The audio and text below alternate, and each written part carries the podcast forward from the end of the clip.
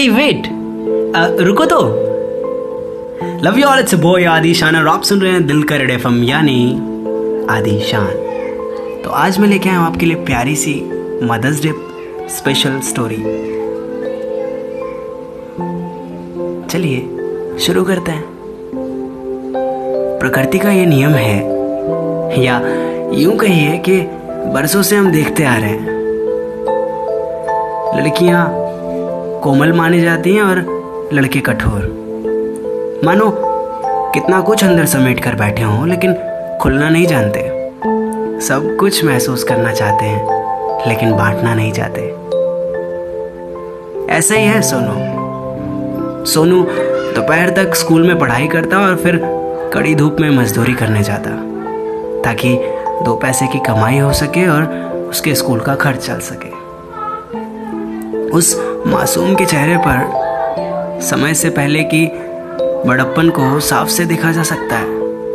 उसकी आँखें समुद्र की भांति हैं, जिसकी गहराई में कई भावनाएँ और राज दफन हैं।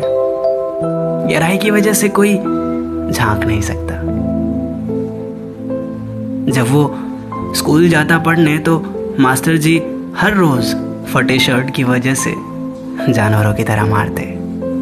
वो चुपचाप सहता, पढ़ता, कक्षा की छुट्टी होने पर गर्दन झुकाकर वहाँ से चला जाता। वजह? वजह ये है कि अगर वो समय पर मजदूरी करने वाली जगह पे नहीं पहुंचेगा तो सेठ जी चाबुक से फिर मारकर उसे, उसके शरीर पर निशान कर देंगे। उसे इस बात की तो चिंता फिर भी नहीं थी कि उसे मार पड़ेगी। उसे फ़िक्र तो इस बात की थी कि अगर फिर से सेठ जी ने कुछ पैसे काट लिए उसकी तनख्वाह से तो। यही सोचकर आगे बढ़ रहा था। अचानक उसे याद आया, अरे, विज्ञान की किताब तो स्कूल पर ही छूट गई। अब उसे समझ नहीं आ रहा था कि वो क्या करे। ना तो वो वापस जा सकता था और ना ही आगे बढ़ सकता था।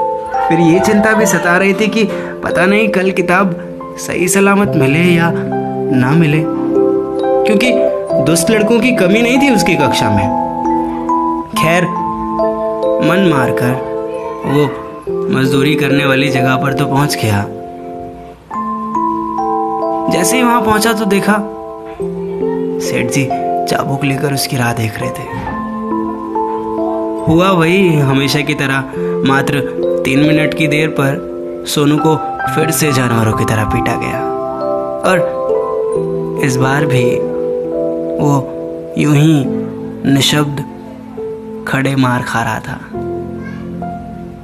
और दर्द का अंबार समेटे हुए सब कुछ सहे जा रहा था।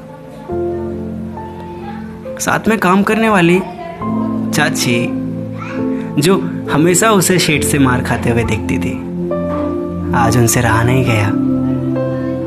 सेठ जी के जाने के बाद पूछती हैं, सुनो, तू क्यों सहता है इतना? सोनू ने आज तक कभी वहाँ किसी से भी बात नहीं की थी। करता भी कैसे? जानता ही नहीं था किसी को। पर आज उन चाची को देखकर उसे शायद माँ की याद आ गई। जो उसे कुछ सालों पहले अकेला छोड़कर इस दुनिया से चली गई थी। वो चाची के सामने भरी आवाज़ में हिम्मत जुटाकर कहने लगा, माँ हमेशा कहती थी, लड़के नहीं रोते। कुछ भी हो जाए, कभी नहीं रोते। लड़के मज़बूत होते हैं ना? कोई ताकत कमज़ोर नहीं कर सकती। और कहती थी, अगर कभी तो रोया ना तो समझना, मेरी हँसी भी गायब हो जाएगी। इसलिए सब कुछ सहकर भी मैं नहीं रोता, चाची। माँ कैसे गलत हो सकती है? वो कहती थी ना, लड़के नहीं रोते। चाची मैं मैं लड़का हूँ ना।